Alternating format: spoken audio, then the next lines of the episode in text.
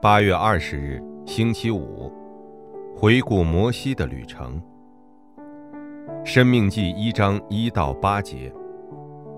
如今我将这地摆在你们面前，你们要进去得这地，就是耶和华向你们列祖亚伯拉罕、以撒、雅各起誓，应许赐给他们和他们后裔为业之地。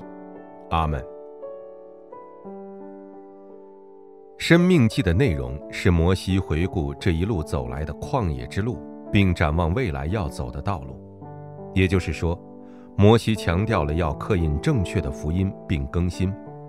那么，我们要怎样更新并走向哪里呢？一，走向救活属灵部分的创意性祝福。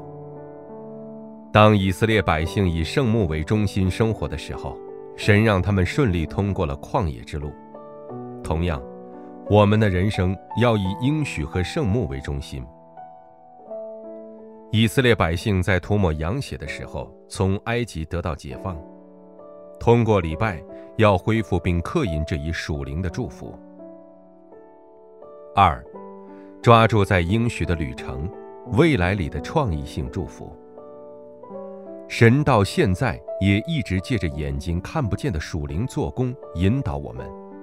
他应许了我们，为了后代提前预备的土地。我们抓住神在这期间向我们显现的证据，做好进入迦南的准备就行了。在那里，能建立耶和华的圣殿，成就世界福音化。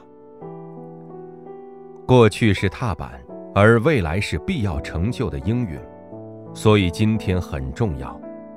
现在这一刻，再次检查我们所领受的应许。进入二十四小时祷告当中就可以了。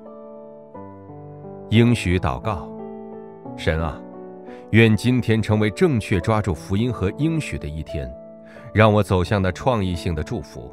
奉耶稣基督之名祷告，阿门。